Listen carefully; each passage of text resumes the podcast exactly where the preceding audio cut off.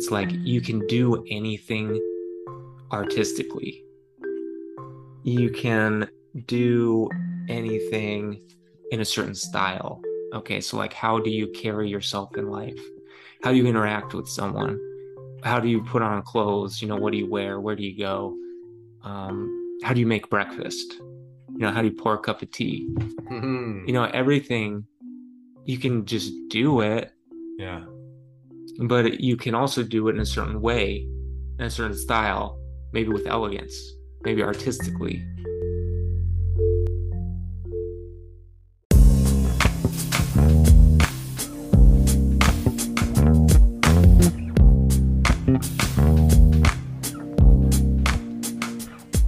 Welcome to the Art and Life podcast with your host, Taylor Gallegos. Art exists all around us, in all directions, from all walks of life. We just need to know how to see it. The Art and Life podcast is an experiment in an audio format that focuses on the art and philosophy involved with different people and their life paths. This experiment is intended to inspire you in your creative pursuits, whatever they may be. Follow along as I interview movers and shakers from all walks of life. It's possible to make a life from your art, skill, craft, or vision. These interviews showcase that fact. Listen while you work, listen while you create, listen while you dream up the next big breakthrough.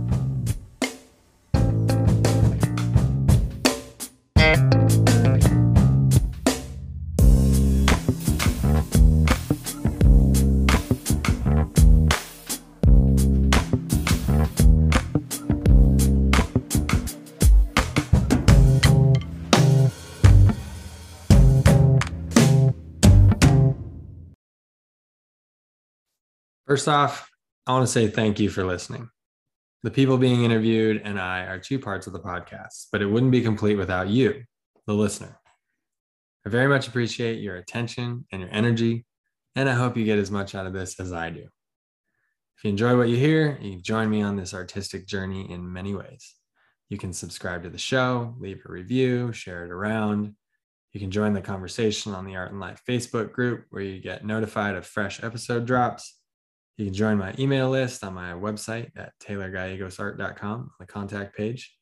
You can follow me on Instagram and Facebook at Taylor Art. And finally, you can support me on Patreon. So, again, a deep and sincere thank you for being here. I appreciate it.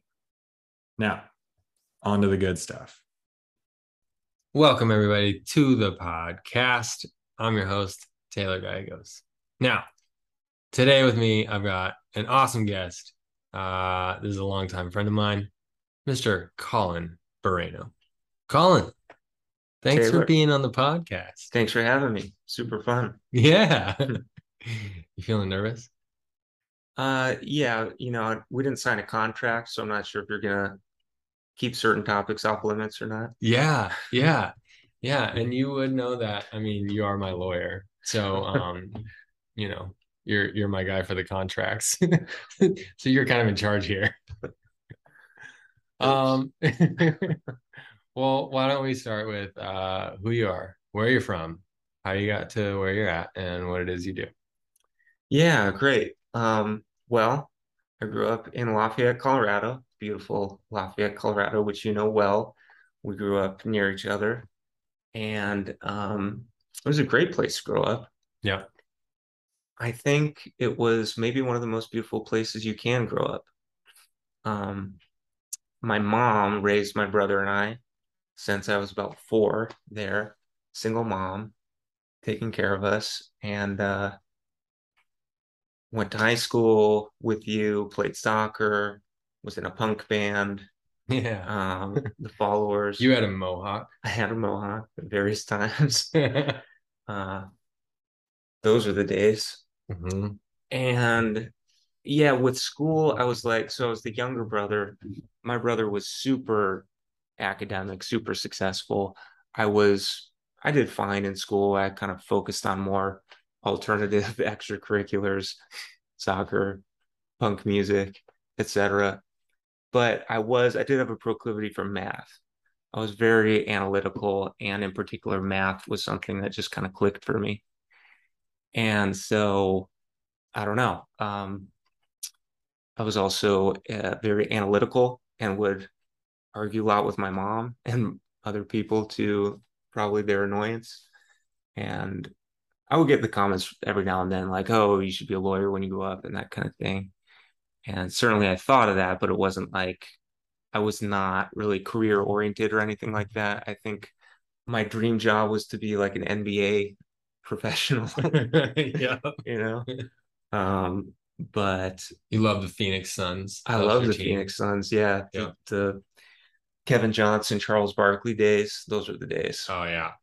Yep. And then later on Steve Nash. But but yeah, we were talking about earlier between basketball and soccer. It was like my favorite sport was whichever season it was. You know, if it was basketball season, that was my favorite sport. If it was soccer, that was my favorite sport.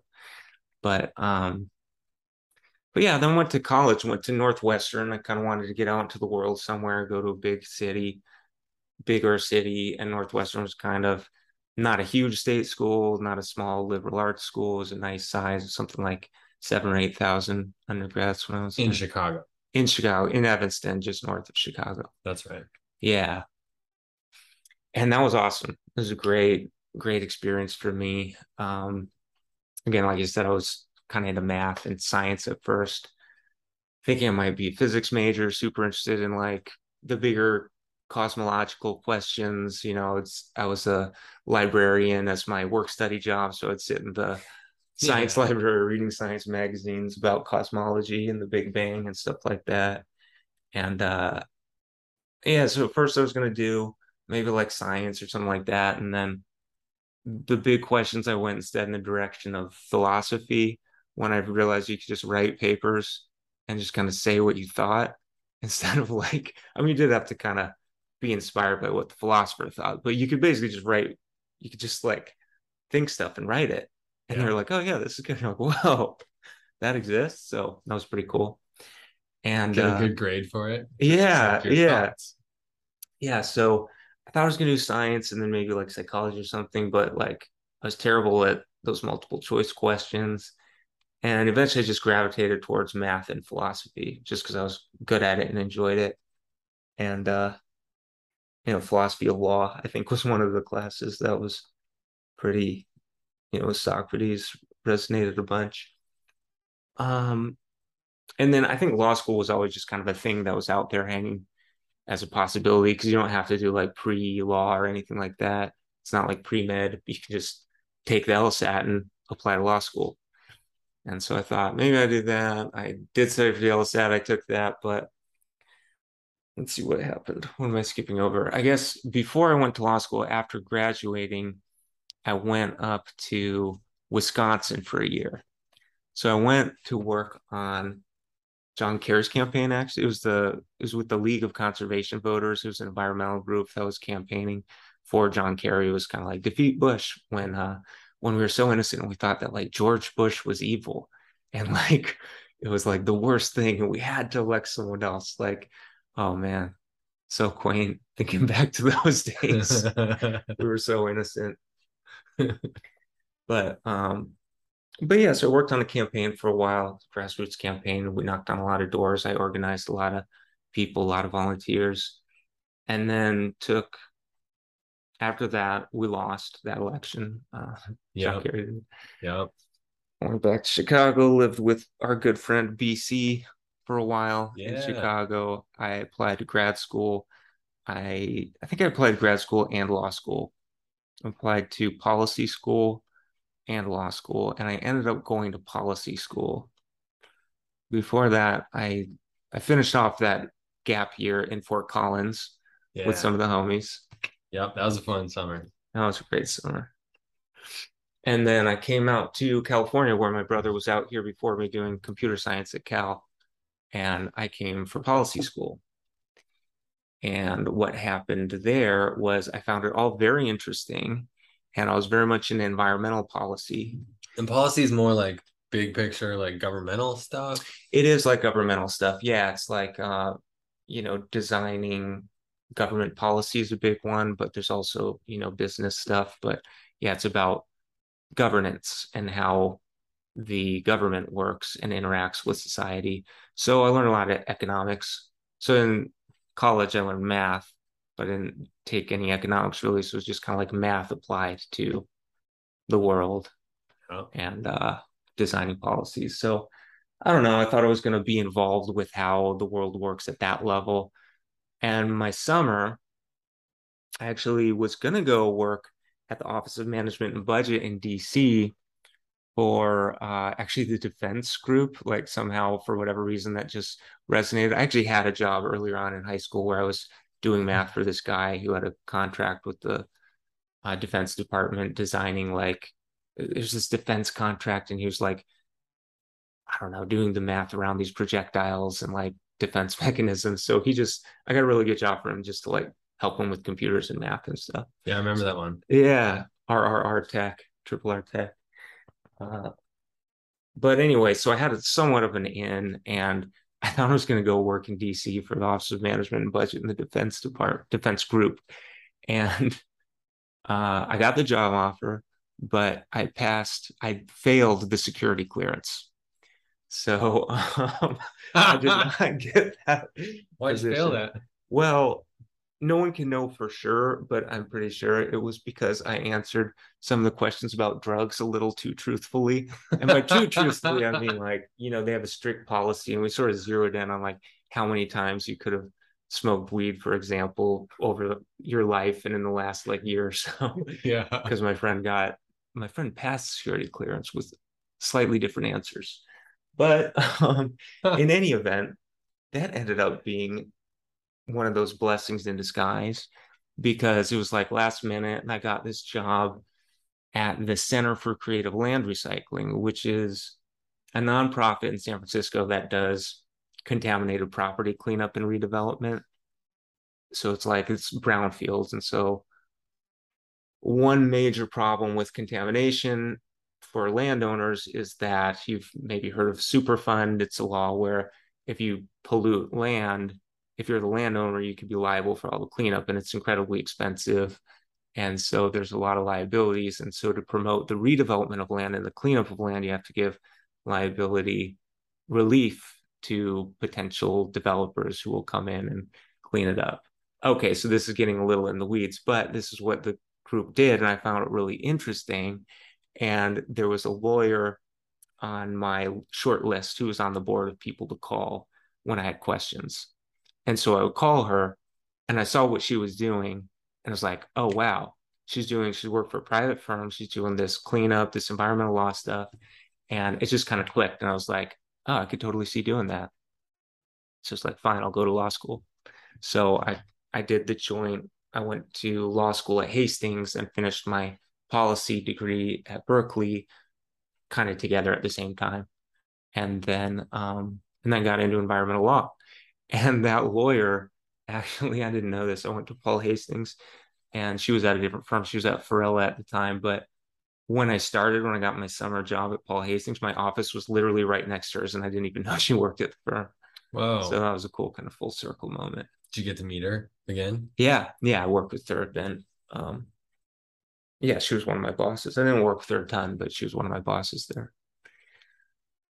So yeah, I was at Paul Hastings for about a decade. That was a big firm. I was doing mostly environmental law, some of the stuff I was just talking about, compliance work, development stuff, helping companies navigate the environmental laws, working with governments, uh, businesses, and um, you know, making deals happen, taking care of business, doing due diligence.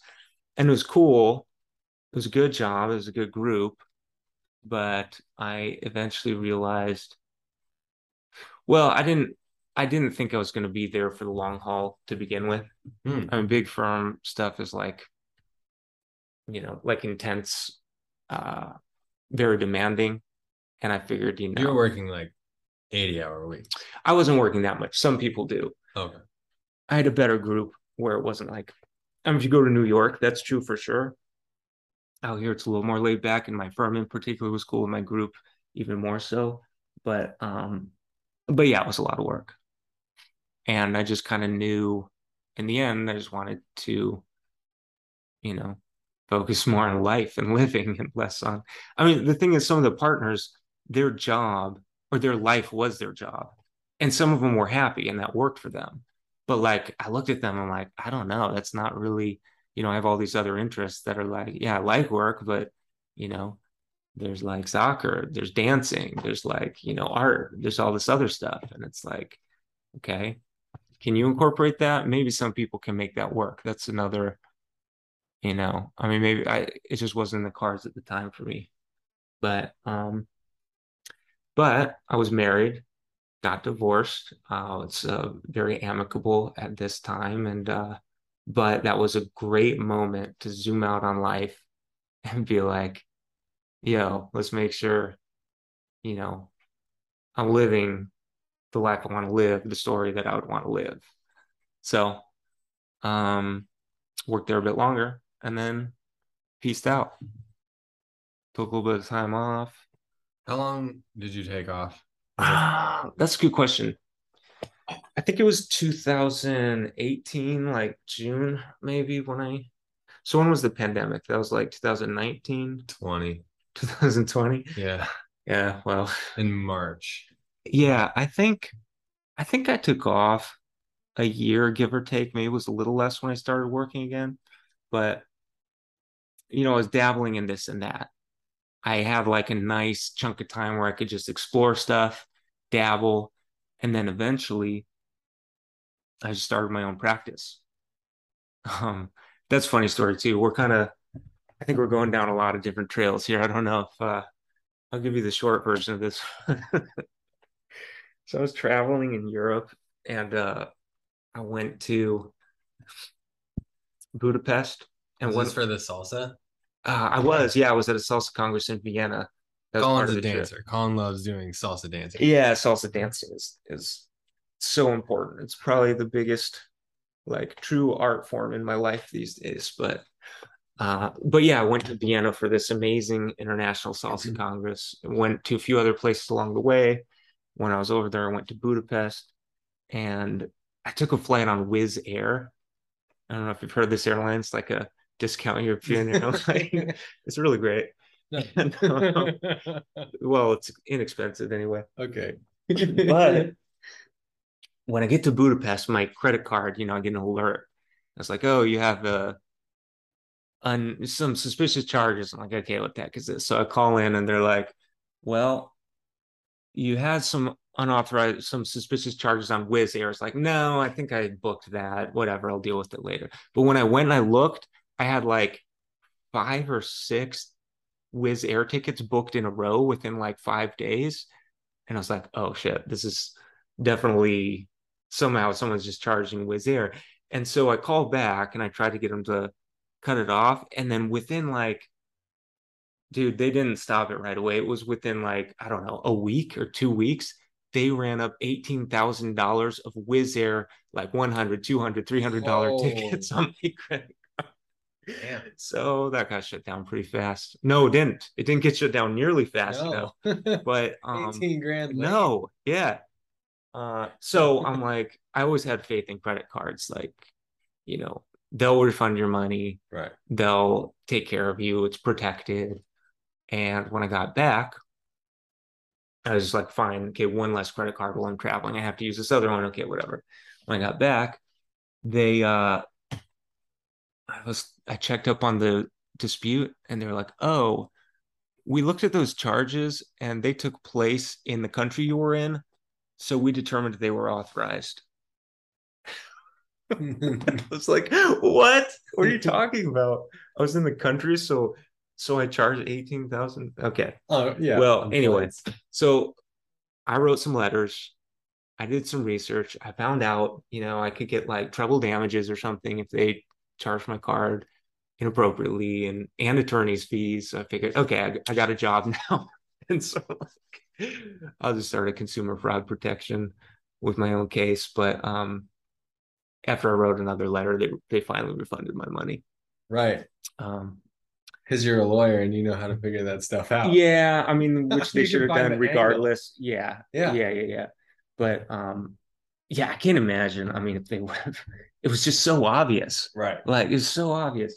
But Well, and that's probably how a lot of cases are. They're like maybe obvious in certain ways when you look at it or when you present the facts in a certain way, but like there's maybe like a big organization that doesn't want to deal with it or something. And so yeah, that's so so that's how you really like start being like, oh, maybe I should do this yeah, for other people. yeah. You know, it's funny. It was like that, and it was processing my own divorce.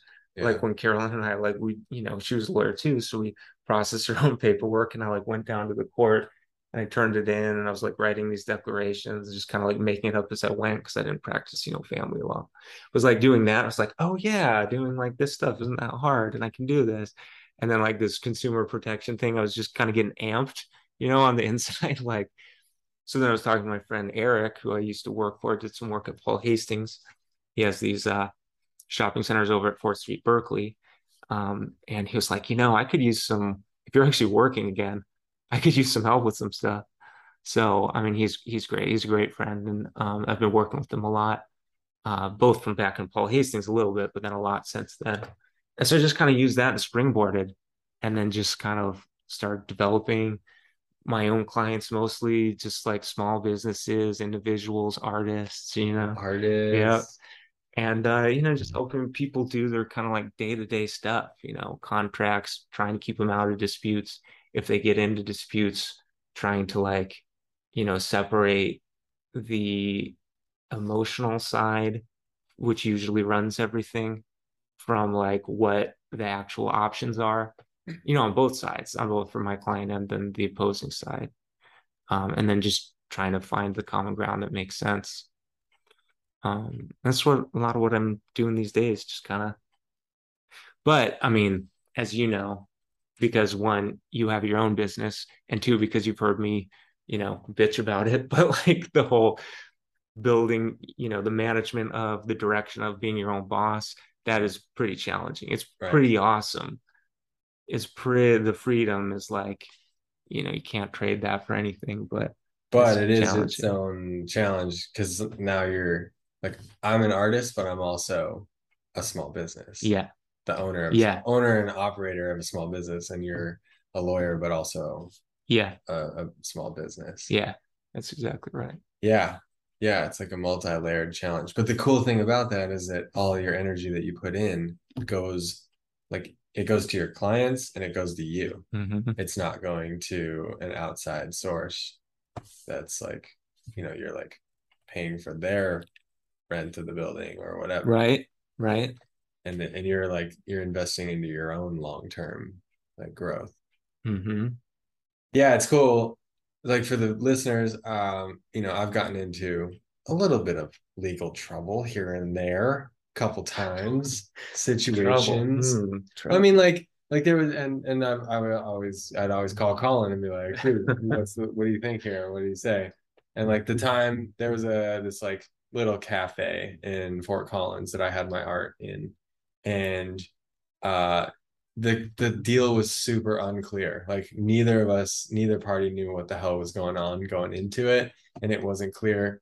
My perspective was different than the galleries and like the the cafe owners, and um, they thought that they were getting one thing, and I thought that the th- the deliverable was a different thing, and so then it was good to like talk to you and like I remember you doing. This is probably like ten years ago, fifteen years ago but like you did exactly that which was like separate the like emotions from the actual deal. And then like talk about like okay well what does that leave us? And like what did you guys say? What was the contract? Oh you didn't have a contract? Well how did it like what do we actually have to like go on? Mm-hmm. and i yeah i could just see that like that's what you're doing for people. It's like, yeah. All right tell me the situation Yeah. Yeah. And the interesting thing there too is like, it's not that you can just discard the emotions, like they matter. And people, part of the things when people have a problem, they look for a lawyer, they have a grievance. So they need to be heard and they need someone to understand their grievance. You know, and even if the law doesn't support the exact remedy that they want, you know, you got to be like, yeah, that's fucked up, man. like, yeah. well, you know, this is, uh, this situation actually sucks. Like, you know, it's stacked against you in this situation, but here's where there are some potential rights and remedies and like, you know, and you got to sympathize with them to to a degree. So no, totally. And you're a good listener, and so that really plays into that element. And you're you're empathetic and compassionate, but you're also like very analytically minded, and so I feel like you have a good ability to like disconnect. Like you can hear and feel the emotion, but you can also stay like reserved enough to be like, okay, and what's the legal situation here? Like, yeah, what what op- options do you have legally? Yeah, totally. You have to keep the architecture of you know what you can do in view and all of that. Yeah. Yeah, and I feel like your new setup too, whereas like, okay, when you were working for Paul Hastings, you were doing the like environmental law. I would imagine that you'd probably be working on like one it, like you'd be on one project for I would think like months or maybe even a year or years. Whereas this now you've got like multiple balls that you're juggling, right? Multiple clients, and each one has their own unique like time frame that you'll be working with them and then time schedules like maybe you need to file a thing like you know by midnight or something so you can't hang out with taylor um you know or something like that. I'll get it done. We'll still hang out. You know but like i guess it reminds me of it reminds me of me with my mural stuff because i'm working with different clients all the time yeah. and each one presents its own like each project presents yeah. its own challenge timeline scope everything. Yeah that's right. It is it can be a little more to juggle but i actually am surprised how much of the prior work translates almost directly. I mean there's so much similarities of what i was doing just at a different level but um yeah. You did some big projects. Yeah some projects were ongoing that they were there when I started and they were there when I left. Really? yeah, like Hunters Point Shipyard redevelopment. Right. I don't know if you recall too much about that. I do. Yeah, and it's an old Navy base. It's an amazing location, and the Navy used to build. They that's where they did like decontamination of ships that they tested nuclear bombs with during World War II and stuff like that. Jeez. They did, yeah, they did Whoa. nuclear tests on like animals and stuff back in the day at these like nuclear labs and so it's like yeah they they did a lot. Um and the ground was still like radioactive. Well you know it's it's not really i mean okay put it this way. The navy was doing this multi-year probably multi-decade by now who knows like cleanup of it. And they there are techniques to do it. There are ways to do it. They had to remove all the sewers and like all the soil around it and do all this intricate testing to make sure it's safe right? But um you know, the big problem, there are a couple problems. One problem is like you hear something like you got nuclear soil and that's a hot button issue. Obviously, no one would want to live there, you know, so you have to like make sure that everything's triple checked, all the agencies sign off on it and it's super safe. Yep. But um the main problem was their contractor, Tetra Tech, was caught falsifying some of the test results. Oh, yeah, this is in like 2000. I don't know, 17 or 18 or some 16 maybe. Oh my God. And you already have a trust issue to begin with. Right. You know, and it's like, anyway, we don't need to get too too far. I don't know how they're doing right now, actually, but that's definitely still ongoing. Wow. Yeah. And then you also worked on the like agreements at Salesforce Tower. Yeah, Salesforce Tower lease the lease. Yeah, we were um one of the real estate partners in my group was Salesforce is one of his main clients, and he did the the lease for Salesforce Tower. Wow. And I was part of that team. Yeah. So yeah, every time you look out there and see it, it's like, oh yeah, it's a reminder. Yeah. And then recently you helped like a dry cleaner not get kicked out. That's right. Yeah. Yeah, as a dry cleaner, had some problems with a loan and a bank. They own this property they're getting foreclosed on. And um, if they got kicked out, that would have been it. That was like their business, their lifelong business and stuff. So I helped them get a stay on the uh, eviction and help them figure out some other things, pull some strings, get a few extra days of cushion, and then they were able to file for bankruptcy. So they got an automatic stay on everything, didn't get kicked out. They're resorting their stuff, might be able to rebuy it, staying alive. Yeah. You gave them an opportunity. Gave them an opportunity. It's all they needed. Yeah. Yeah.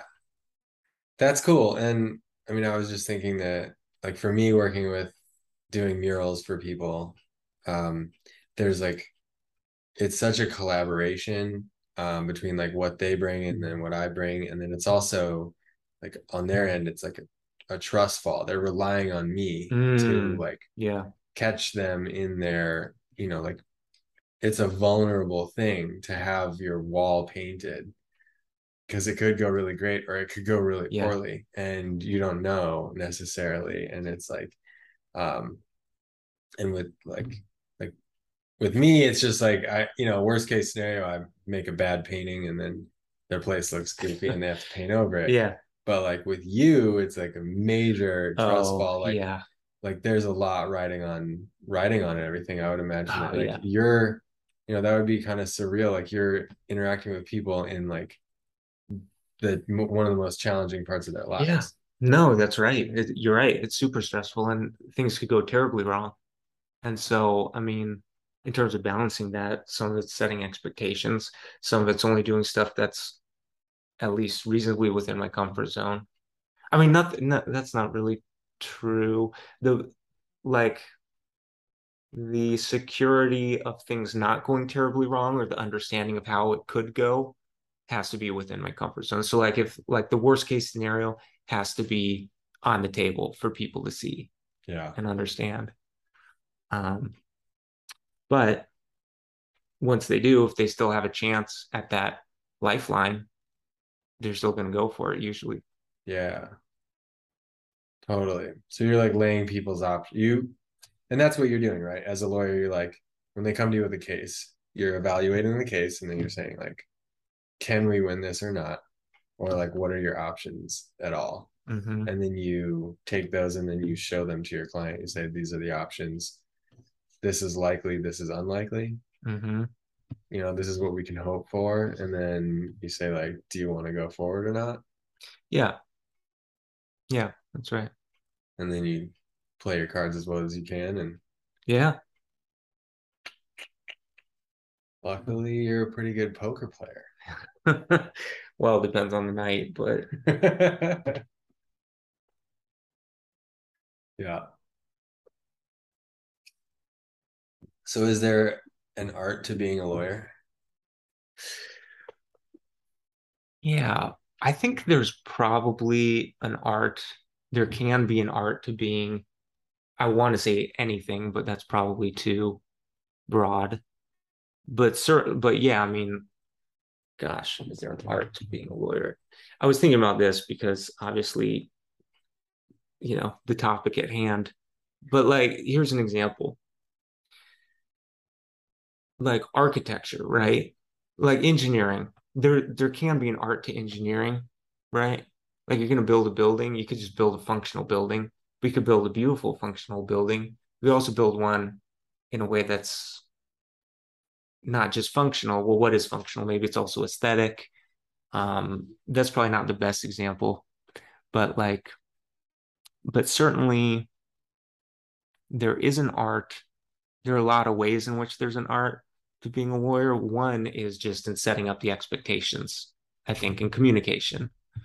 Um, one is, you know, if you're actually doing the the product of like, you know, work product stuff, filings that you're going to give to a court or letters going to write to someone, if there's like persuasive writing involved, there's definitely art to writing in all forms, even like dry writing, um, even boring writing, like newspaper articles. I like hate the way they're written so much most of the time, but there's an art to it. There's a science and an art.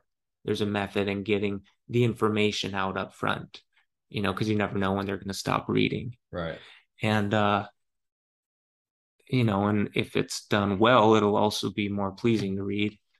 Um, but yeah, with getting people to, it's not, it's not just the, the writing itself, but the ways, the approach, because there are different approaches. You can have a more creative approach to getting somewhere. And I've, there's definitely an art to putting that all together. yeah And I've talked about it on this podcast. Um, I feel like what you're saying, what you're talking about is like uh, the word elegant seems to be like when it applies to art or design or anything, it seems to be like the quickest, the fastest point from A to B that also has like a style or Mm. like a flow or a you know an, an aesthetic. Mm. Because yeah, quickest point from A to B to building a building is a block. But yeah, like yeah, yeah, yeah. you throw some elegant, you know, and so elegance is like the Oh. thing that does the job with like this simplest approach, but also and I can imagine that some lawyers, maybe if they're not as good, quote unquote, then maybe they like try too many things. Like, you know, in the soccer field, you can have someone who's like really talented with footwork, but they might just be doing like like spinning around in circles in the middle of nowhere when like really the goal is there. Like, and then like the most effective, most elegant player will like go and score the goal, but they'll do a little, throw a little something in there Yeah, to get around a defender or Yeah. two, but like without wasting energy, time, space, all the things. yeah. I think that's great. I love that. That elegance. That's a good word for it. Like I was thinking style, but elegance is nice because it like it's a certain kind of style. But like, yeah, if you even just in an interaction, say with opposing counsel or something like that, if you're like go out a little bit out of your way to be like nice, you know, or to be like a pleasant human to interact with, that goes miles. And like maybe towards the result or maybe just towards style points, you know, elegance. Yeah. Um, you know, that'll certainly go far with, you know, in a court, but even just interacting with people, whether they're other lawyers or clients or whoever. You know, I think I think that makes a big difference. Yeah, you'll tell stories about that sometimes about like the opposing counsel. Oh my And- god. Yeah. Like, I mean, it's funny because like they're, you know, and it again, it's kind of like in a in a sports game in like a soccer game or something. Like you're playing against the other team. Uh, they're trying to win and they're trying to beat you and you're trying to beat them. But still, like there is like the manner in which you interact with them. Oh, man, And some good people choose to be, yeah, like good Oh. it's so I love that so much in playing soccer. When you're playing at someone really hard, going head to head, you know, as hard as you both can. And like if they make a good tackle, you know, that's like respect. Yeah. You know, like Yeah. you don't get up and want to like start swinging at them. You're just like, oh, that was a good tackle. Right. Like you want to get them harder next time. Yeah, and you can acknowledge them and be like, dude, nice tackle. Yeah. All right, I'm gonna get you next time, or I'm like Yeah. coming at you just as hard. You know, one interesting thing though, one difference about being a lawyer is that even though part of it is that zero sum game, um, the part where you're like a super advocate for your client, you know, there's another aspect which is interesting, which is like the lawyers are just kind of the brokers. Right. So like the clients, yeah, they want they think they want this, but there's another problem too, is that the more they fight, the more they spend on the lawyers. So actually the the clients will lose if they just throw it all out on the battlefield, Right. you know, because you want them to actually accomplish their goals. And so as the lawyers you're just kind of brokers. And so there's a lot of sort of posturing or bluffing. It's not really even bluffing because it's like you lay out your case and you're like, here are the rules and the rights and the laws that my client could enforce, but they'd have to pay, you know, way more than it's worth to enforce it. And the other side does the same. And then where's the calculus and how do you broker that deal in the middle somewhere that's smarter for everyone, for everyone to win? Mm, Um, sometimes you have to go to mediation and get a neutral third party to do it. But um, but if they're good, if the lawyers are good at both seeing the situation and representing their client's interest, they can just do it the two of them, two right. sides. Yeah. So you're kind of both lawyers are like putting out on the table like these are the little weapons that I've got that I Mhm. could use against you, Mhm. and this is what you know. And then they they do the same, and you look, you're like, all right, well, Yeah, it's like you're you got your that, that cancels. yeah, it's like you show your eight, you like show one of your cards, you know, and you're like, I do have that ace, and you show it, you Yeah. know, and you're like, Yeah. what are you gonna do now? cool. Yeah. All right. Um, well, I think that we could jump into the questions at this point. Oh, the questions. Yeah, we got four questions. Okay. These are the four questions that we ask everybody um for this season. Oh, cool. You've heard They'll You- probably be familiar. I'll probably recognize them. Yeah, yeah, some something like that. Some maybe something similar. Um, okay, so question one is um, okay, we're using the the word creatives, creative, with capital C, as like a person. Uh, our listeners are creatives. They're Hmm. creatives of all backgrounds and all styles. Maybe they're a lawyer. You know, it takes creativity to win a case. I'm sure, right? Um, so what is your advice to aspiring creatives? Um, of any background. yeah. Well, I think that my advice is to pay attention to two things. Aspiring creatives. Wait, actually, can you back that up for a sec? What do you mean aspiring creatives? Do they have to be at a certain point in life? Um, no, they can be kind of anywhere. No, they can be anywhere in life. They could be like young and like looking to go into a creative field. They could be old and trying to reinvent themselves in a creative way. Yeah, They yeah, could yeah. be somewhere in between. Yeah. Just like someone with creative aspirations. Yeah. I mean, I think I probably heard this answer from your guests before like a million times because it's so true, but I think you just have to listen to you have to listen to the call and like mm-hmm. do what you enjoy, what you're good at. So if you're aspiring creative, presuming that's because you enjoy it. You know, I mean, I don't think anyone's out there trying to create just for the sake of creating. There's something that's calling them. Yeah. And I think you just have to listen to that. And I think I think you just have to do what you're good at or like you don't even have to be good at it. You just have to enjoy it and then you'll get good at it or figure out ways to get good at it. And and you can build that. You can engineer that. So I'll give you dance as an example, okay? There we go. So like uh dance Which yeah, you started like eight years ago. yeah, something like that. No, maybe longer, but yeah, maybe something like that. Yeah. But it's like, okay, everyone can like bop around and move, but sometimes feel awkward and stuff. But like um to be creative, like say salsa dancing, okay, so there's certain moves you do in partner dancing and stuff. You have to learn some specific movements first. Like you have to go to class, you have to learn the basics, and some of that's just mechanical. Which we're gonna go do. We're gonna do that. Yeah. Nice. Me and Haley are coming. Oh yeah, Yeah. great. Okay, good. good. Yeah, so you have to learn a little bit of that, like Fundamentals. yeah, you have to build it in. And so that takes work. So it's not like someone, if they're an aspiring dancer, maybe someone who's really good can just look at something and emulate it perfectly. Probably not, you know? So it's like if you're aspiring, there probably are some tools that you have to go out and learn. So if it's like, I really want to express myself, say as a dancer this way, go take a dance class, be awkward in class. So I guess that's my two part answer is uh, follow what you want to do, listen to it, find it, see what calls you, and then you know if it's hard at first, just go out and do it. Just learn the basics and just start doing it. Just do it, see where it goes. Yeah. That's what I would say. Yeah, I like that. And the fundamentals of anything, like you can't really, they're fundamentals for a reason.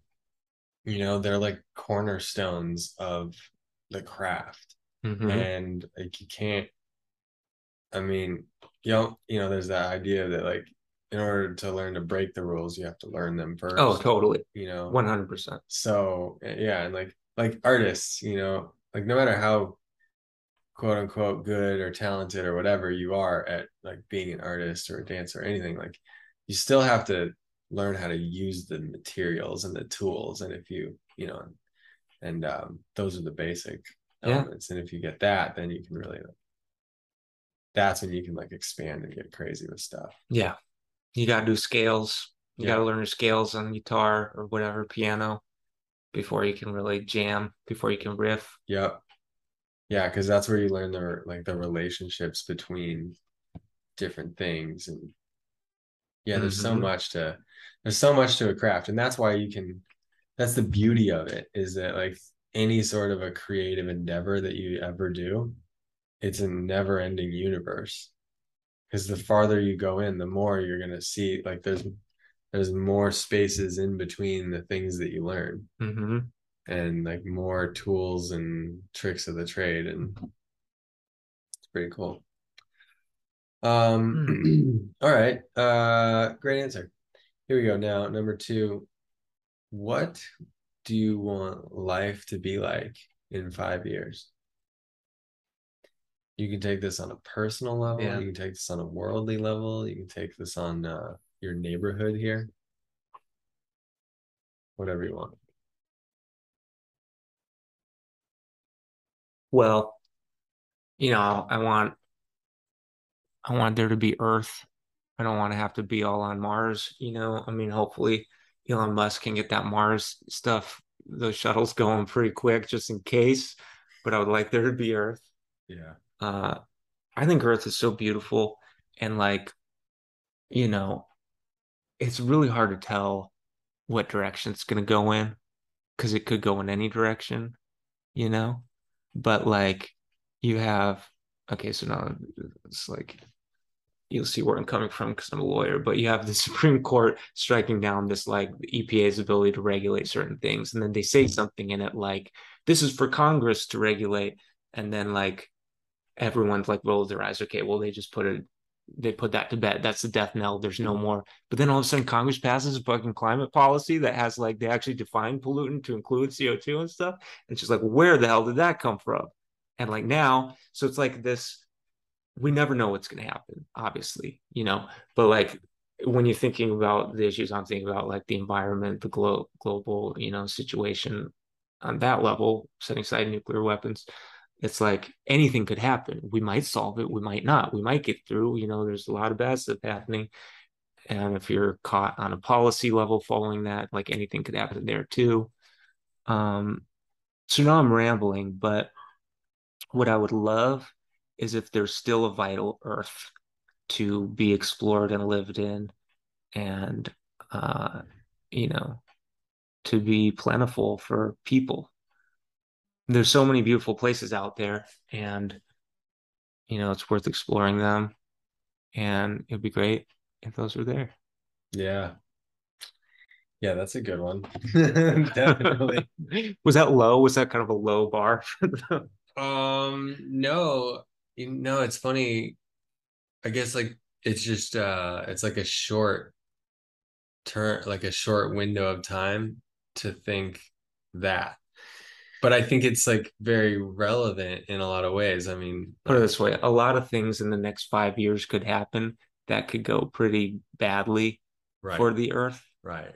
And it'd be great if it didn't. Yeah. But meanwhile shit i just want to continue to be growing and going places you know and i think as i think everyone does. Yeah.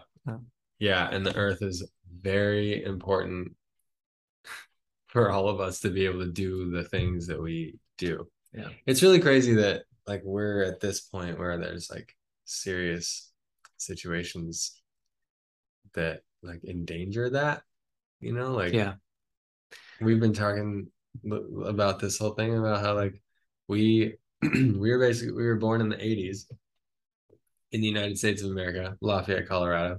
Like probably one of the cushiest times in human history. Like that time period from like the 80s till like the mid 2000s was was like until 2008 oh yeah it was like gold everything like the golden time of like the history of the world Like, Totally. nothing was ever wrong like you know but in that way we maybe like took every where like got to a point where we took things for granted yeah maybe you know it's really interesting um as you know on i listen to a lot of alan watts. I have this great library from on the sam harris waking up app. Shout out to that for anyone wants to listen to. Sam great. Harris. yeah great alan watts library. And um it's so interesting to hear him talk about these existential questions because i've i don't even know what year that was but at the time you know when they had like cold war and stuff that there like was- the 50s and 60s right? yeah and they were having like the cuban missile crisis and stuff which is way closer to the earth blowing up than any other time that i think we know of right including now. Um, and so like a lot of people in a prior generation already dealt with that before our little, you know, island golden age, whatever that was. Um, but it's so interesting to hear him talk about that, how relevant that stuff is to today as well. Yeah. Yeah. Unfortunately, those cycles cycle. Yeah. Um, yeah, agreed. Let's have Earth in five years, huh? Yeah. Um, okay. Question three. Uh, have you seen or experienced your work affect a person or the world on a deep level? Tell us about it. hmm. Can you ask that again? Sorry. Uh, have you seen or experienced your work affect a person or the world on a deep level? Tell us about it. Well, um, I've had a couple couple times where people just expressed a lot of heartfelt gratitude um, that I don't know that might fit. Those are things that come to mind. I mean, yeah, totally. When people are like, you know, for example, what you brought up earlier, that dry cleaner situation, even though like Is that a they, family? Um, it was, you know, I don't think they're a family. It was the lady who owned it. It was like her lifelong kind of like business, and then the dude who was kind of running things was, I don't know if he was family or just a good friend, but when I gave them that little lifeline of, you know, I told them from the beginning, like, this probably won't work. It's a bad idea. And you should probably just figure something else out. And they were like very uh, attached to it and to staying there and to pulling every lever to extend that lifeline a little bit. And, you know, I did that and I did that for them. And they said, uh, I mean, the guy was just like, you know, tells me I'm a great human being and that kind of stuff, which just kind of makes you feel good. Mm-hmm. But like, yeah, I mean, I'm doing my job, but also putting probably a little heart into it too, which probably is where that came from. But um, yeah, a couple other times I've just had clients express some good heartfelt gratitude. I don't know if there's anything too major that I can think of beyond that. Nice. No, that's huge the heartfelt gratitude is like it's cool how uh it can be just so like powerful how the like a heartfelt authentic expression of some of whatever yeah. can just like pierce through like this like armor that we all wear yeah. around you know? Like we're all kind of like in our own worlds doing our thing you know yeah we uh, talk and interact we say hi ask people how they're doing how their day is but like um a lot of times interactions are kind of like surface level and and then like when something hits i'll notice it like when i'm talking to somebody and uh like I'll feel it like when they say something to me, sometimes it's when I say something to them and it's like it comes out more authentically than I even meant to. But it's like it's just like very like it's uh it's very real or very true mm-hmm. and then i'll like feel like the emotion of it all mm. and my eyes are like in me. I'm like holy yeah. shit that's like that was like really real. Yeah. that was a real human connection moment. Totally. and when those happen it's, yeah. it's really cool. It's so cool. It opens you up a little bit. Yeah. Yep um, okay, cool. Well, final question here. Colin Barreno, what is your definition of art? Yeah, that's a good question. And I've heard a number of your guests give fantastic answers to that question. Uh, I don't think I have a definition, but I was thinking about it. I think of it more, I think I think of it more as a uh, like a quality than a noun. Okay, so like what is art? What is an artwork? An artwork is something that exudes art or like you know along the lines of what you were saying before about the elegance, right? It's like you can do anything artistically. You can do anything in a certain style. Okay, so like how do you carry yourself in life? how do you interact with someone how do you put on clothes? You know, what do you wear? Where do you go? Um, how do you make breakfast? You know, how do you pour a cup of tea? Mhm. You know, everything you can just do it, Yeah. but you can also do it in a certain way, in a certain style, maybe with elegance, maybe artistically. And so it's also creative. It's like you're creating the moment. So it's like an intention. It's like putting something into the moment, which we're always creating, that is, I don't know, it's a quality to it that is artistic. But what does that mean? I don't know, beautiful. It's not just beauty. I was thinking maybe it was just a, something like a beautiful quality, but you can also have like not beautiful art, you know? Um, so yeah, I don't I don't have a definition of art, but I think it, I mean, I think you do. It's and it sounds uh would that make it like an adverb? uh what would that make it art? Because an No. adverb is like kind of like a like a verb like a twist to a verb. Yeah, no, yeah, you could do anything artfully. Yeah, that would be an adverb if you do it artfully, but like artistically, yeah. Um, I just think it's like um okay, I mean let's let's break it down a little bit more because okay, math. Okay. I don't think math is art, right? Because it's just like pure analysis, you know, cutting stuff up. But the way you do it and the way you apply it, that can be artful. Mhm. you know you have elegant engineering solutions okay and that's just using the tools of math but the basic tools themselves aren't like art it's the way you do it i think Yeah. um as far as art works like high art fine art you know i don't know man that's just like brilliance coming to life or like and being recorded in some fashion it doesn't have to be it could be live music Yeah. you know Yeah. it doesn't have to be recorded at all Right. but I mean, oh God, and that's why I love the participation element to it.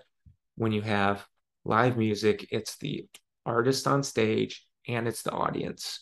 And the audience participates. Sometimes they're dancing, sometimes they're just listening, but it's a co-creation and it's live and it's awesome. Yeah. Yeah. Um, like the like the show we went to the other night. hmm We were sitting up in the balcony and I was just we were looking down and the performer Porangui from Brazil lives in Sedona. He and his wife, partner, were on the stage and then the whole crowd was just like moving and flowing and like he was making the music, they were making the music and then the crowd was like you could almost like see the energy like ebb and flow back and forth between him and then the crowd. And uh that was that was cool. Yeah, and he started out saying he didn't know what he was going to do because he just would pick up one instrument, you know, play something, loop it, Yep. see how that bounced around, pick something else up, layer that in. So it's just this cool like live creation he was putting together. Yeah. It's really cool. Yeah. And then, I mean, talk about like the artful way of doing that. Like he was so he had such a cool style and flavor and like Yeah.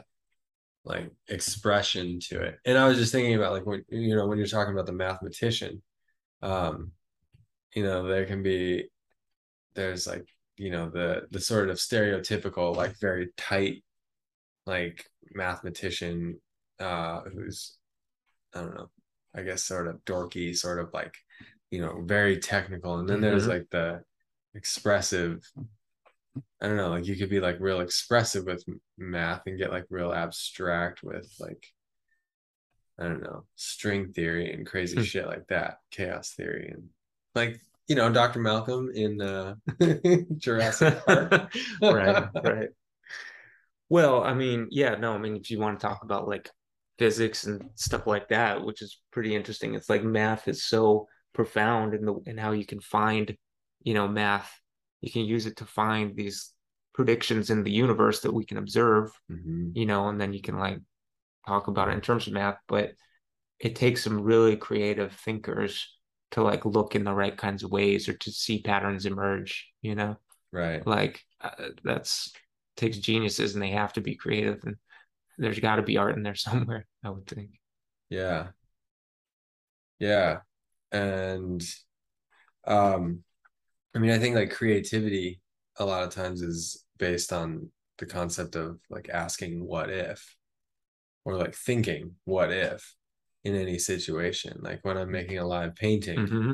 you know i don't i'm not like consciously thinking this but i think what i'm like subcon what's subconsciously going on there is i'm like well what if i just like use this color and then like intuitively question like all right now what if i go across the color wheel and then try something over here um, you know like and so then Yeah. i would imagine you know that same what if is the same line of thinking as the mathematician who's like trying to figure out calculations for yeah how to plot a black Yeah. hole in this Yeah. sky or something like well what if it was like this i like that and the what if also like takes you out of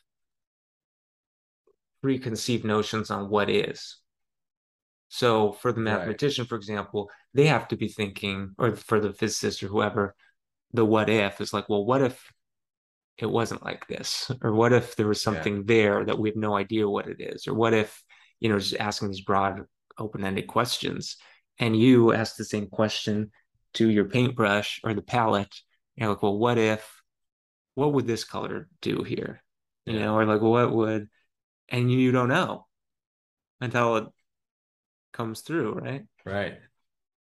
And, you know, along the lines of physics and whatnot, astrophysics, uh, like I think Einstein said something like, uh, you know, a problem cannot be solved at the level of consciousness that it was created.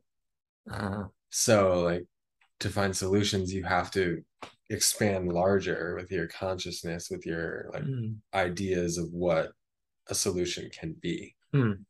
Than cool. like the thing, you know, because like at this smaller consciousness level, you're running into roadblocks yeah you're running into walls. So like you have to expand bigger, rise above it, you know, Mhm. float above it hmm to find the way around it or out. hmm Which is kind of cool because I'm reading this book called Longview. And it's um this guy talking about like solutions to planetary problems, like what you were talking about, like you know, the five years from Yeah. now, like we want to have the, a planet. And he's talking like he's saying like the solution is thinking longer and like instead of he says the problem with a lot of humanity is that our like we or the problem with a lot of these philosophers from the past who we rely on for our like ways of thinking and figuring out what's right and wrong. They were only thinking in one lifetime terms. And so then like what's appropriate and what the right answers are are like catered to a one lifetime viewpoint. Yeah. whereas like if we ex- zoom out and look at our life in terms of not just ours but our life and our decisions. Hmm in terms of not just ours but like multiple generations down the line then we can we think about things a lot differently.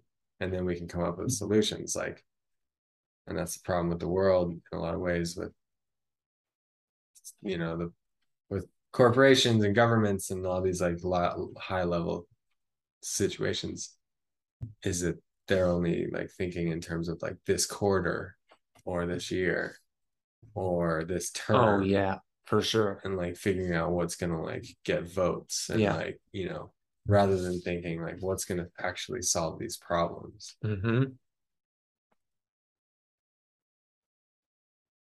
expand our consciousness. Yeah and that's what i was saying. Is like so in order to solve these problems we're gonna have to expand our consciousness as like humanity. Yeah. which is really exciting. Like if we can pull that off yeah. then maybe we can transcend all this bullshit like wars the problem with like nuclear arsenals aimed at each other climate change all this shit thanks for letting me talk on that one Yeah, no, that's good. i'm with you on that for Uh, sure yeah Nice. All right. Well, um, this is the part of the podcast where I acknowledge my guest, Hmm. Colin Barreno. Hmm. Cheers, buddy. Oh, cheers, man. We've been through many adventures together, and uh, here's to many more. Oh, You're an epic human being.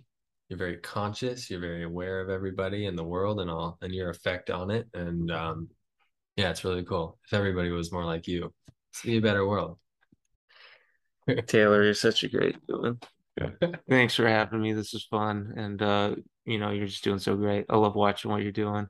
I love that you're like playing with all this stuff, including podcasts. You know, it's just like this is art, you know, this is like creation.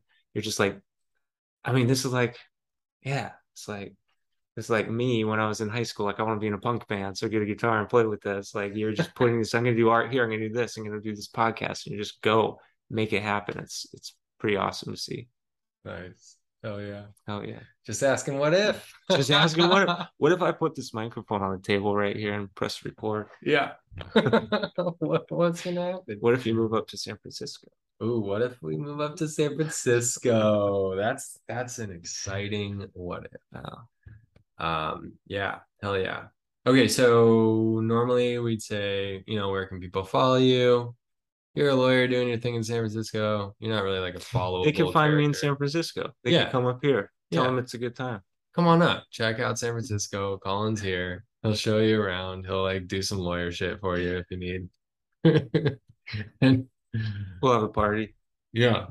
Party on the balcony. Um, all right, cool. Well, then we're gonna take a break and then we're gonna come back with some whiskeys, I think. That's the Mm. plan. And then um and uh yeah, we'll do part two.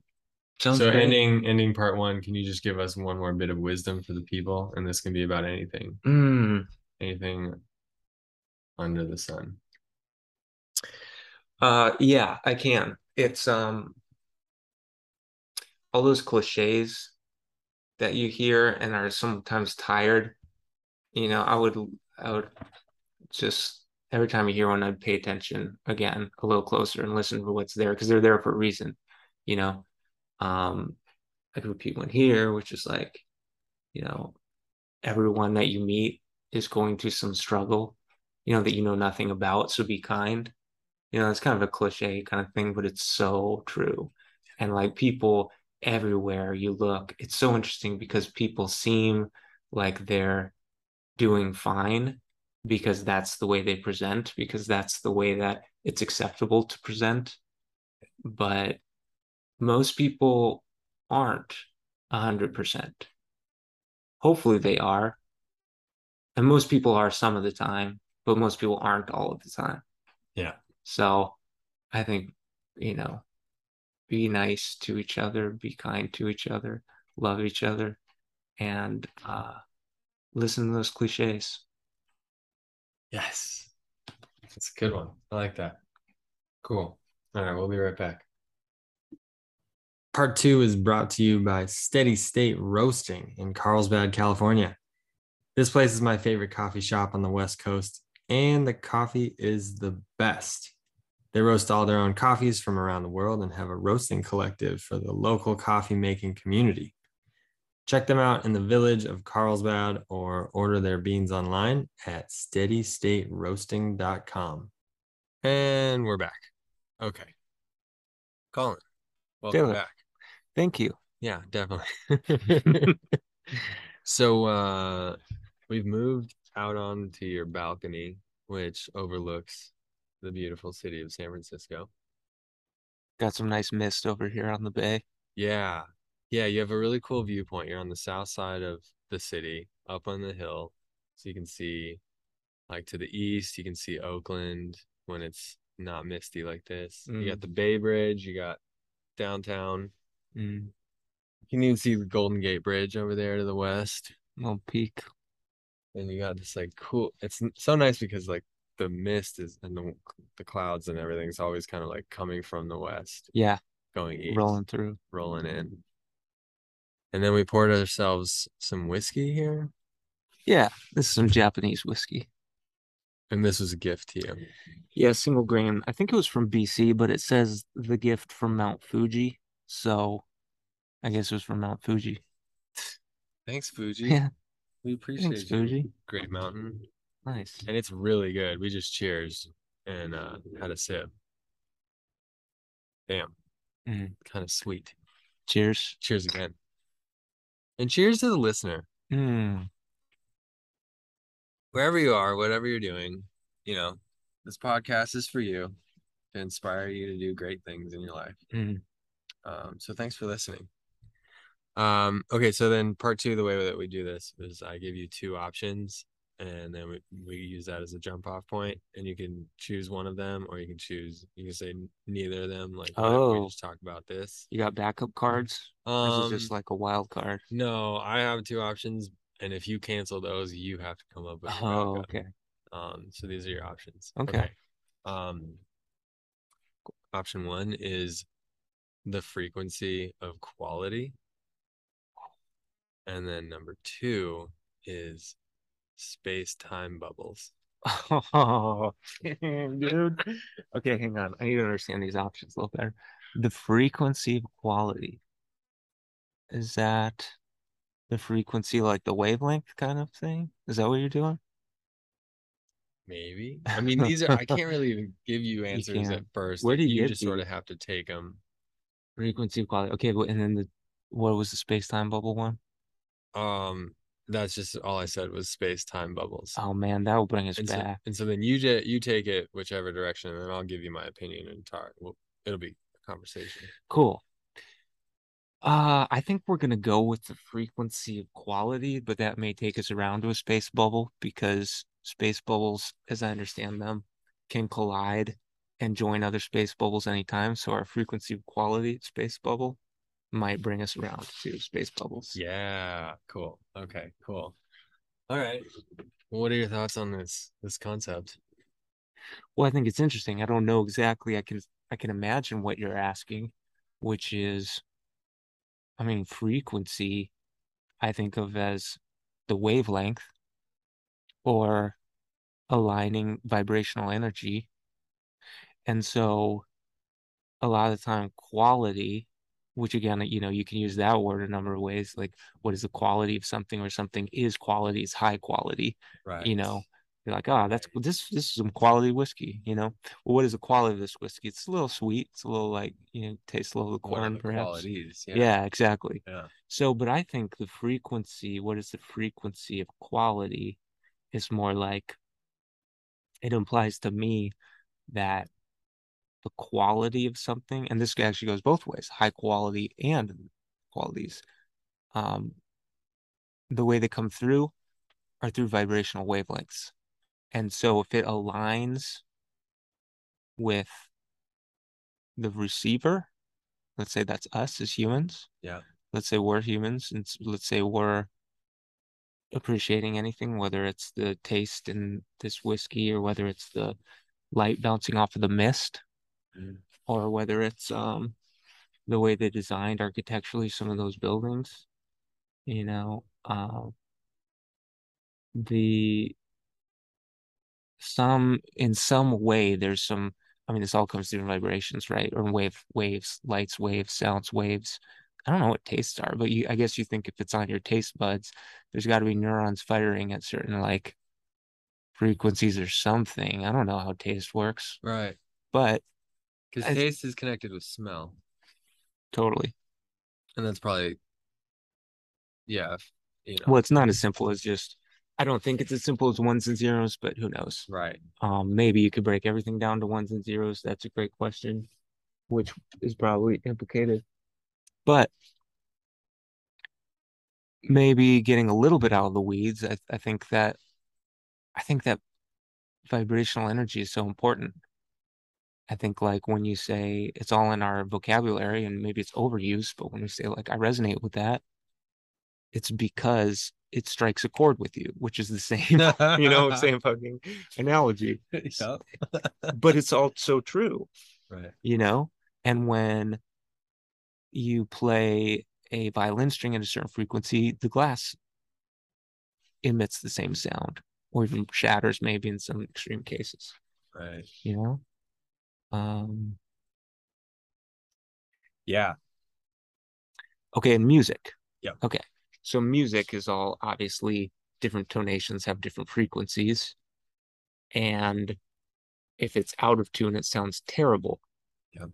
If it's in tune, I mean, that's like the clearest example. The quality, frequency, the frequency of quality is some sort of alignment. Right. And then the layering of music.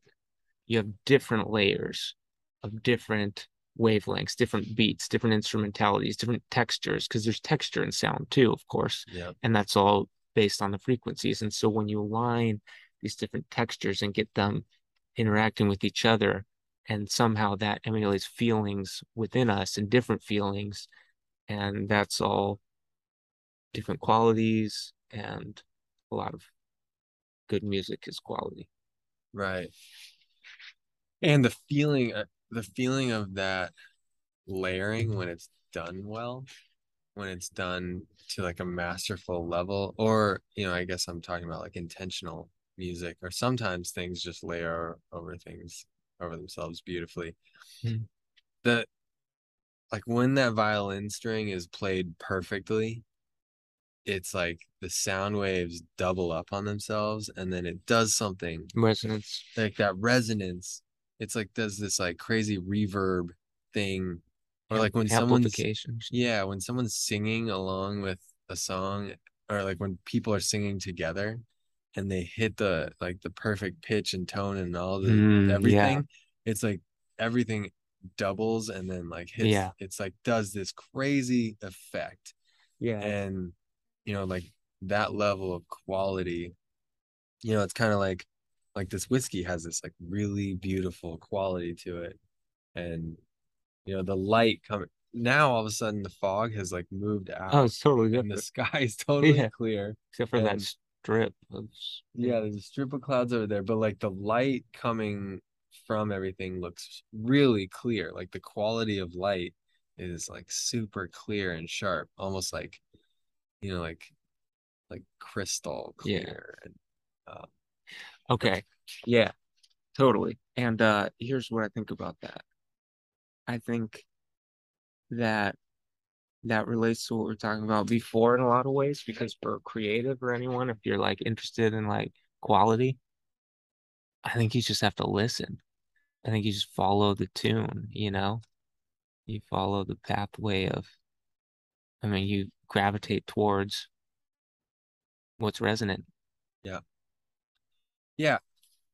well in like in in my paintings in my murals and and whatever like there's uh there's this this like layering process that I like to do and there's certain times where it um like it just hits you know and like I can feel it and I know that it, if I'm feeling that other people are going to also Mhm. and so like if I can make it like you know sing to me by doing these like certain things and like making it super sharp. Like I just did this project uh where it was like these like real clean lines clean edges and I had this idea that if I like overlaid these these colors and these tones got the contrast right then it was going to hit hard. Mhm. and and by the end you know the thing starts to really fall into place.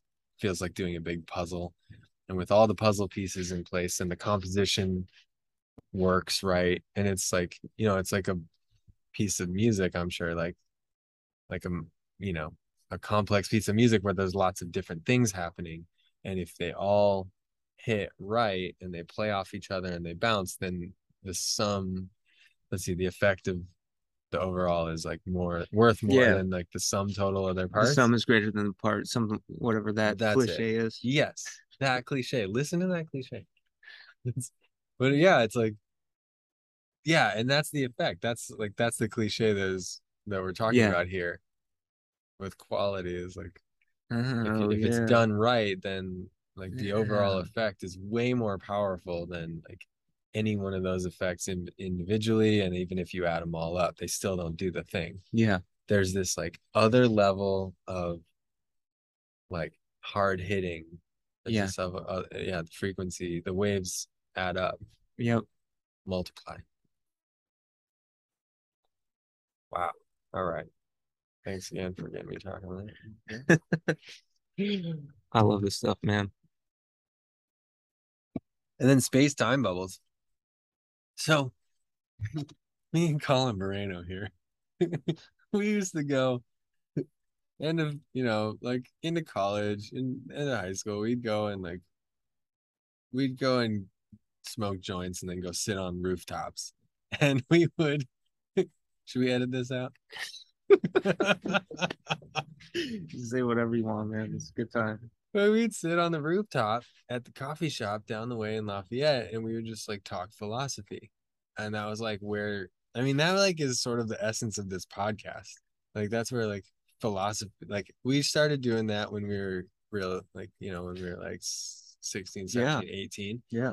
and and that was like yeah where like i learned to think deeper and think bigger and like we'd like look at the stars and be like what do you think are there aliens out there Ask the You what know. if questions. we'd ask the what if questions totally and it's funny because we both of us remember this concept ta- space time bubbles but neither of us remembers that like exactly what we said about it No, but it was so profound and it was 100% correct at the time. yes We def- we definitely figured out the universe, yeah but I think um i wish we were recording that I wish we were. Why didn't we have podcasts back then? We should have. We should have Hmm. had a, a microphone and then this computer. I think uh well because string theory has something about like so we might not have figured out the universe because there might be multiverses, Right. you know, and I think in string theory there's something about I sent you this video of um Mikhail how do you say his name? Mike uh you read his book. K-. Yeah. Yeah. Yeah. Um, there's this video where he's explaining some string theory, and there can be universes or multiverses rather that are like bubbles. And then when they connect, like imagine two soap bubbles floating in the air, and then they happen to connect in a way where they preserve the bubble structure, but the air joins. So now they're just one big bubble, Right. or a bubble that breaks off into two others, you know? Yeah. Um, so you can think of a universe like that, where one universe joins with another and then it shares. But would that be like, I mean, this universe is fucking huge. It's like all of expansion. It's like 14 billion years exploded and expanded in every other, in all directions.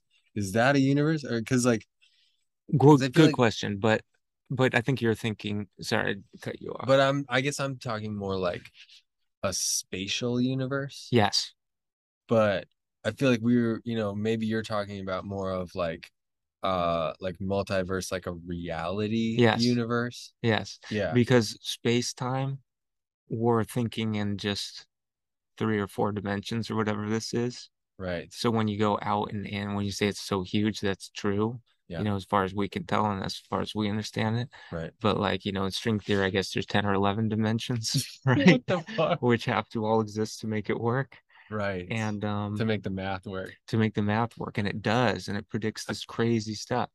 So there are all these other dimensions. And then like the um the the cool sort of one one cool way of thinking about that, two cool things is like uh you know how when you look up at the skylight and it's raining, it's just like these circles just appear. Yeah. You have no idea it's raining, like streaming down because you're only seeing rain in two dimensions, rain hitting the surface in two dimensions. And it looks so cool. Yeah. There's just all these circles like Yeah. Little Right. waves. Yeah. Shock waves. yeah, just random stuff. Yeah. Apparent apparently. Same in 3D. They're just random, but it's just a totally different quality. Right. So it's like there could be things in our three dimensional universe that are equally weird and random to us, but they make a like a mathematical or architectural sense in a higher dimension, Right. you know? Right. Um, And that could be stuff like black holes or dark matter or things like that. it could be probably, yeah. Probably it could be that. I mean, dark matter is so weird too. But um yeah, I mean math math is really cool like that in the way it can explain things, but we can't imagine it because we just think and operate in three or four dimensions or whatever. Right. But this uh the other thing that's cool about like uh like space as we envision it, we can get as small, we can look as small as we want, you know, down to like subnuclear particles, try to blow shit up and see what they look like when they explode, Right. you know, Yeah. in particle accelerators. Mhm. Um, and that's really cool. But as far down as we look, it keeps getting smaller and is more and more mysterious. Right. Similarly, we can look out as far as we want, and it keeps getting, you know, send the Webb telescope up there. Amazing. You can keep seeing more and more infinite stuff out there. Yeah. You know, one little fingernail's worth of sky has those incredible pictures that they're, you know, and um, but what if if you zoom out all the way, you just come out from the inside, or you zoom in all the way, you just come out from the outside. You like loop you know? around. Yeah, exactly. It's a loop. Like, what if it's just a loop of sides? Totally. And like, it doesn't make sense to us because we don't think like that, but it could work, Right. you know?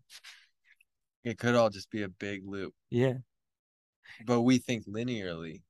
we think So, like, linearly. that concept seems like totally impossible to be like you know it's like it, it's like no either you go small ways or you go large Yeah. ways but it doesn't there's no Yeah. way that it would like connect around Yeah. large is so big it couldn't fit inside the small there's no way Yeah, but it could just go on forever. And when we blow stuff up, right? It could just go forever. It would, it's like uh yeah, like Indra's net, right? You know, like the that Alex Grey painting where like every person is a point that sees every other person, the infinite is a jewel of infinite reflections. oh Yeah. Well, um oh yeah, those particle accelerators, every one of those is explosion. Yeah. Maybe every one of those is Big Bang. Who knows? Probably not. wow But- yeah Who knows what's happening in those tiny universes? those tiny fucking universes and the interesting thing is there are all these similarities between the tiny and the huge Yeah. like uh you know with the uh, the farther down they go like in a cell or a nucleus or an atom or whatever it's like they're all like 99% empty like the mass is only like a, a tiny percentage and then the same thing with like space Yeah. like there's all this mass but it's only like very spread out so like Yeah.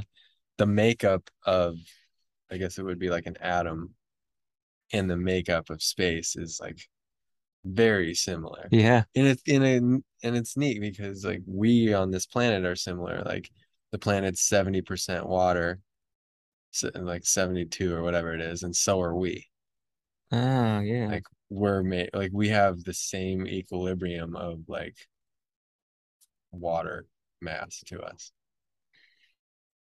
it's Do you like think, yeah, do you think there was water on Mars before? hmm um i mean it sounds like they're like finding evidence of it and i mean i could believe it for sure it could be It looks kind of like a dusty old Earth, right? Yeah, it definitely does. That's that, that just got baked over Yeah. like lots and lots of years. Yeah, and it seems like I mean, why wouldn't there be like water underneath? I don't know. I mean, I guess like yeah, who knows the chemical makeup. There was a really cool Instagram post about from one of the astronomy handles I follow, and they like showed all the like the weirdest planets that Hmm. they've found. hmm And there's You mean out there, like as far as they can see? Yeah, out everywhere. Yeah. Like now with the new Webb telescope, Yeah. they're able to like find planets in a way that they've never been able to before. And so there was like one of them was like all black. It was like made basically made of charcoal. Like it absorbed 99.9% of all light. Whoa. So it's just like a like perfectly dark planet. Whoa. And then there's like another one that's made up of like liquid diamond. Like the whole thing is like an ocean of of diamond. What? Yeah. That's So- crazy. So if you were able to go up and like scoop some out, like you just bring it back and it would like all be di- like liquid diamond. probably pretty hot, right? Yeah, it's super hot. Yeah. Yeah. And That's- there's like Awesome. yeah, there's like crazy fucking environments out in space. All the more reason why we should love and appreciate what we've got Absolutely. because we can't survive on any fucking other You know, I mean, I say I hope Earth is around for us, you know, for other Earthlings.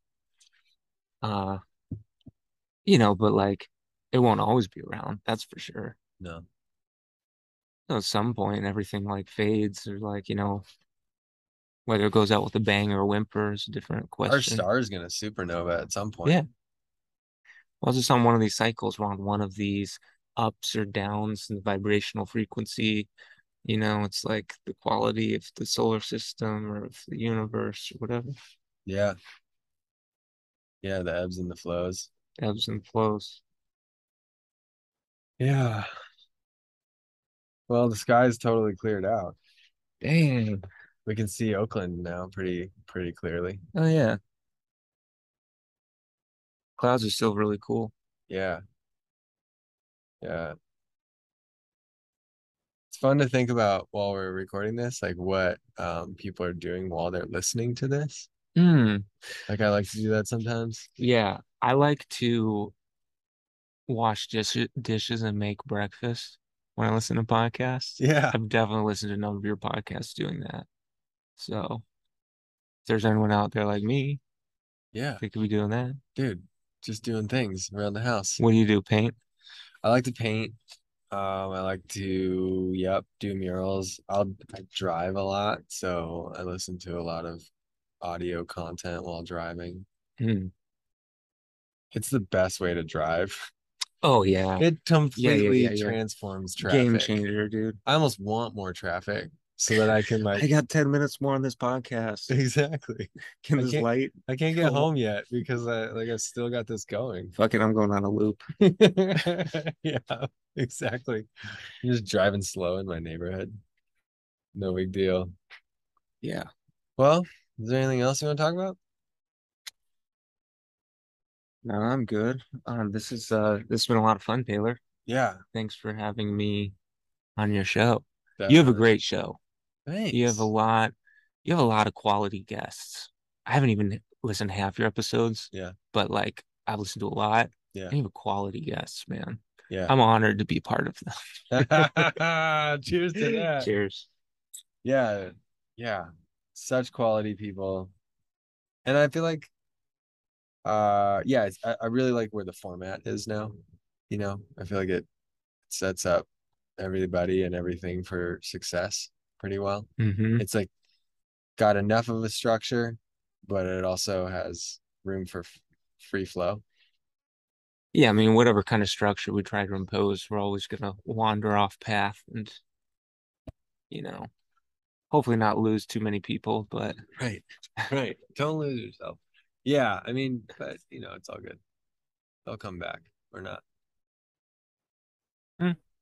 But that's how I like the art to be. That's how I like my like that's one way that this podcast is uh is another art form of mine is you know my paintings and drawings I like to have an idea but then just like you know you have an idea of where you're going and but then it also free flows totally. and I feel like that's a good way to approach things because then you like you don't have to be so like tight gripped on the wheel because that sort of like a stress is never like Oh yeah. it kind of can like fuck things up rather than like build in a positive way. Well, um, I so two things to say on that, and like I'm sure we'll wrap this up soon. But one, my cousin posted this thing, maybe saw it on Facebook, probably a meme, and I now forget exactly what it said, but it was something like an artist that was like, "What comes on the other side is never what I intended to go in."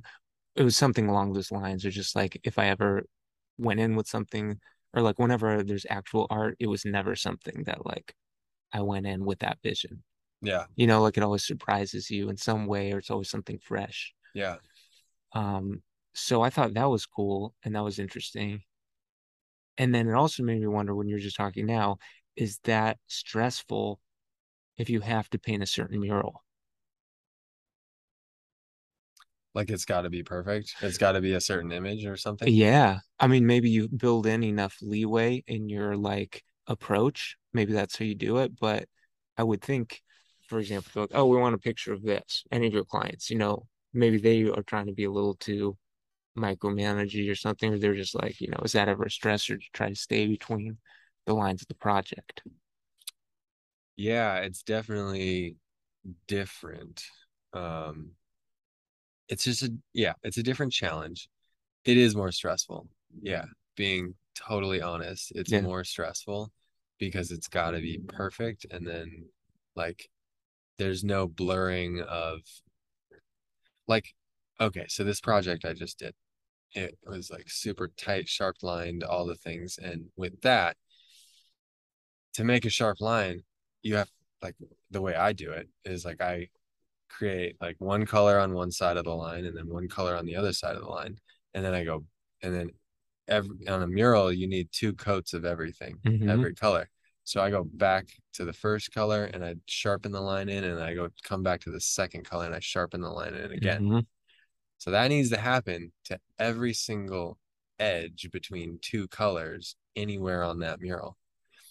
Whereas if I'm doing like a landscape, like where I'm like recreating an image or I'm doing something more like abstract or more like cartoon like or whatever, there's lots of different ways that a painting can be made, then it doesn't need to have that like formalized like two paint coats of this color and that color doubled up on you know edge lines perfect so um it can be more fluid and more free flow and sometimes Yeah. people just say like do whatever you want Yeah, that's the best. that's the best and and it's not that i don't and i definitely i do like the the sharp you know edged ones because like i said like you can reach that quality level with those with the right vibrational frequencies. with the right vibrational frequencies. Either way, you know, with the sharp edged ones or with the loose, flowy, abstract, whatever. Um, it's just mm, like with the when there is a desired outcome, then like there's a destination on your roadmap and you have to make it there. Whereas the other projects, they can be sort of like destination less, like sans destination, free of destination. Yeah, hit a just, like- couple stops on your way, but yeah, you can end up in like Kentucky or you can end up in Montana, and either way is good. You know, it's fine, and like Yeah. the adventure is what matters. Yeah. The, the the journey. and those are probably both less stressful and more artistic in the end. Yeah, yeah. I think as I go through my career, my process, in the next, like I I want to just be more on the journey side of paintings Yeah. rather, and that's and like with my work, I'm like pushing into that more with every project, Yeah. with lots of projects. Yeah, man. Fantastic. Thanks for the question there. All right, next, let's see. I have a card here. Uh, to the left. yeah, man, you're on the Art Life podcast. You listen to a bunch. what other questions you got? It's great. Oh man, my only other question is, would you like some more Mount Fuji gift from Mount Fuji single grain Japanese whiskey? yeah, I'll take some more of that All right. Japanese whiskey. This is really tasty. All right. All right, well, listener, uh, you're awesome. Thanks for following along thus far. And uh Colin, you got anything more to say to the people? Oh no, just um, awesome. Keep creating. We got aspiring creatives here. Yeah, we do. Create, just create, live, love, be nice, have fun. Beautiful. All right. Well, hey, cheers, Colin. Cheers, Taylor.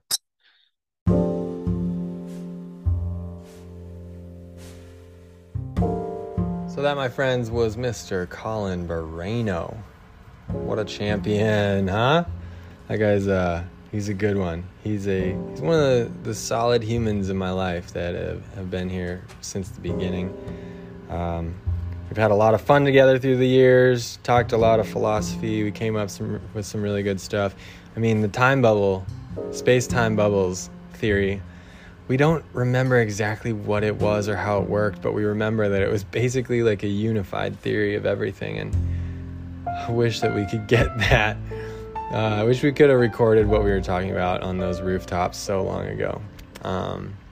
Because I think we might have figured it all out, you know, but then we forgot it.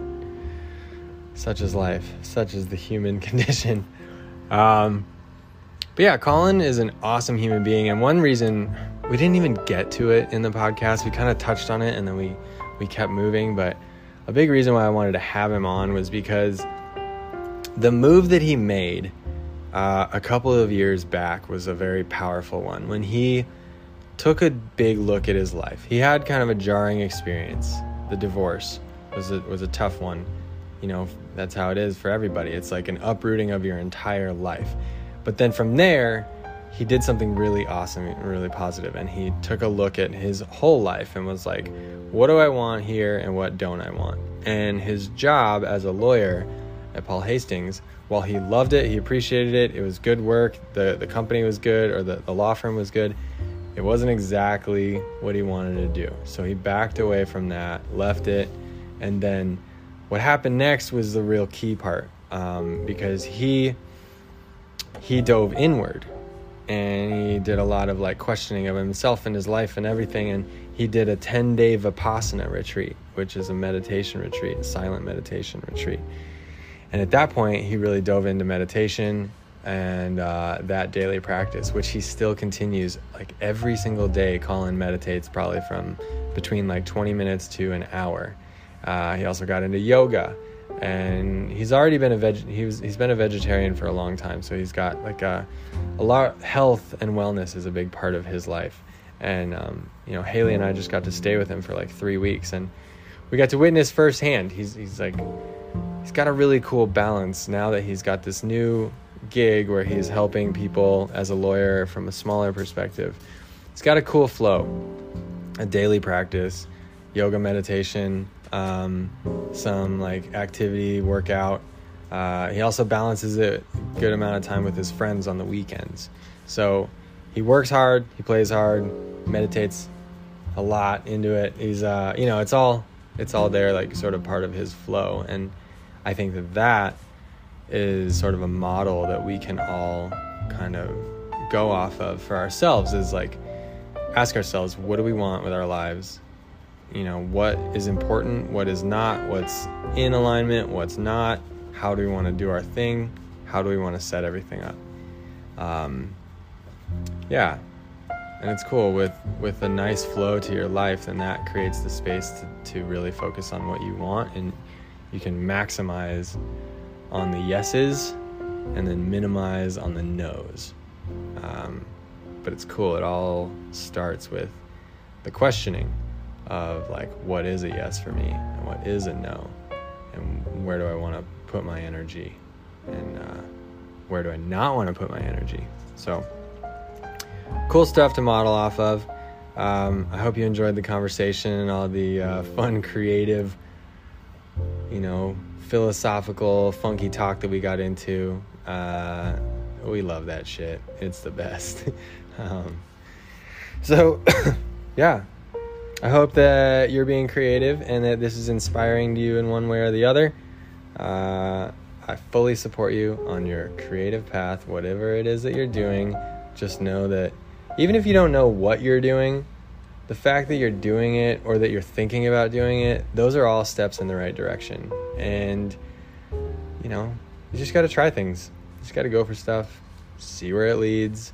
Some things will be quote unquote failures, but really there's kind of no such thing because either way you go you're going to learn and um, you know lessons are expensive and time energy or money as my stepdad chris always says but we're always learning and if you're if you're leaning into that learning then uh, you're to get somewhere good eventually. So i think that's all i got. Thanks for listening in. Cheers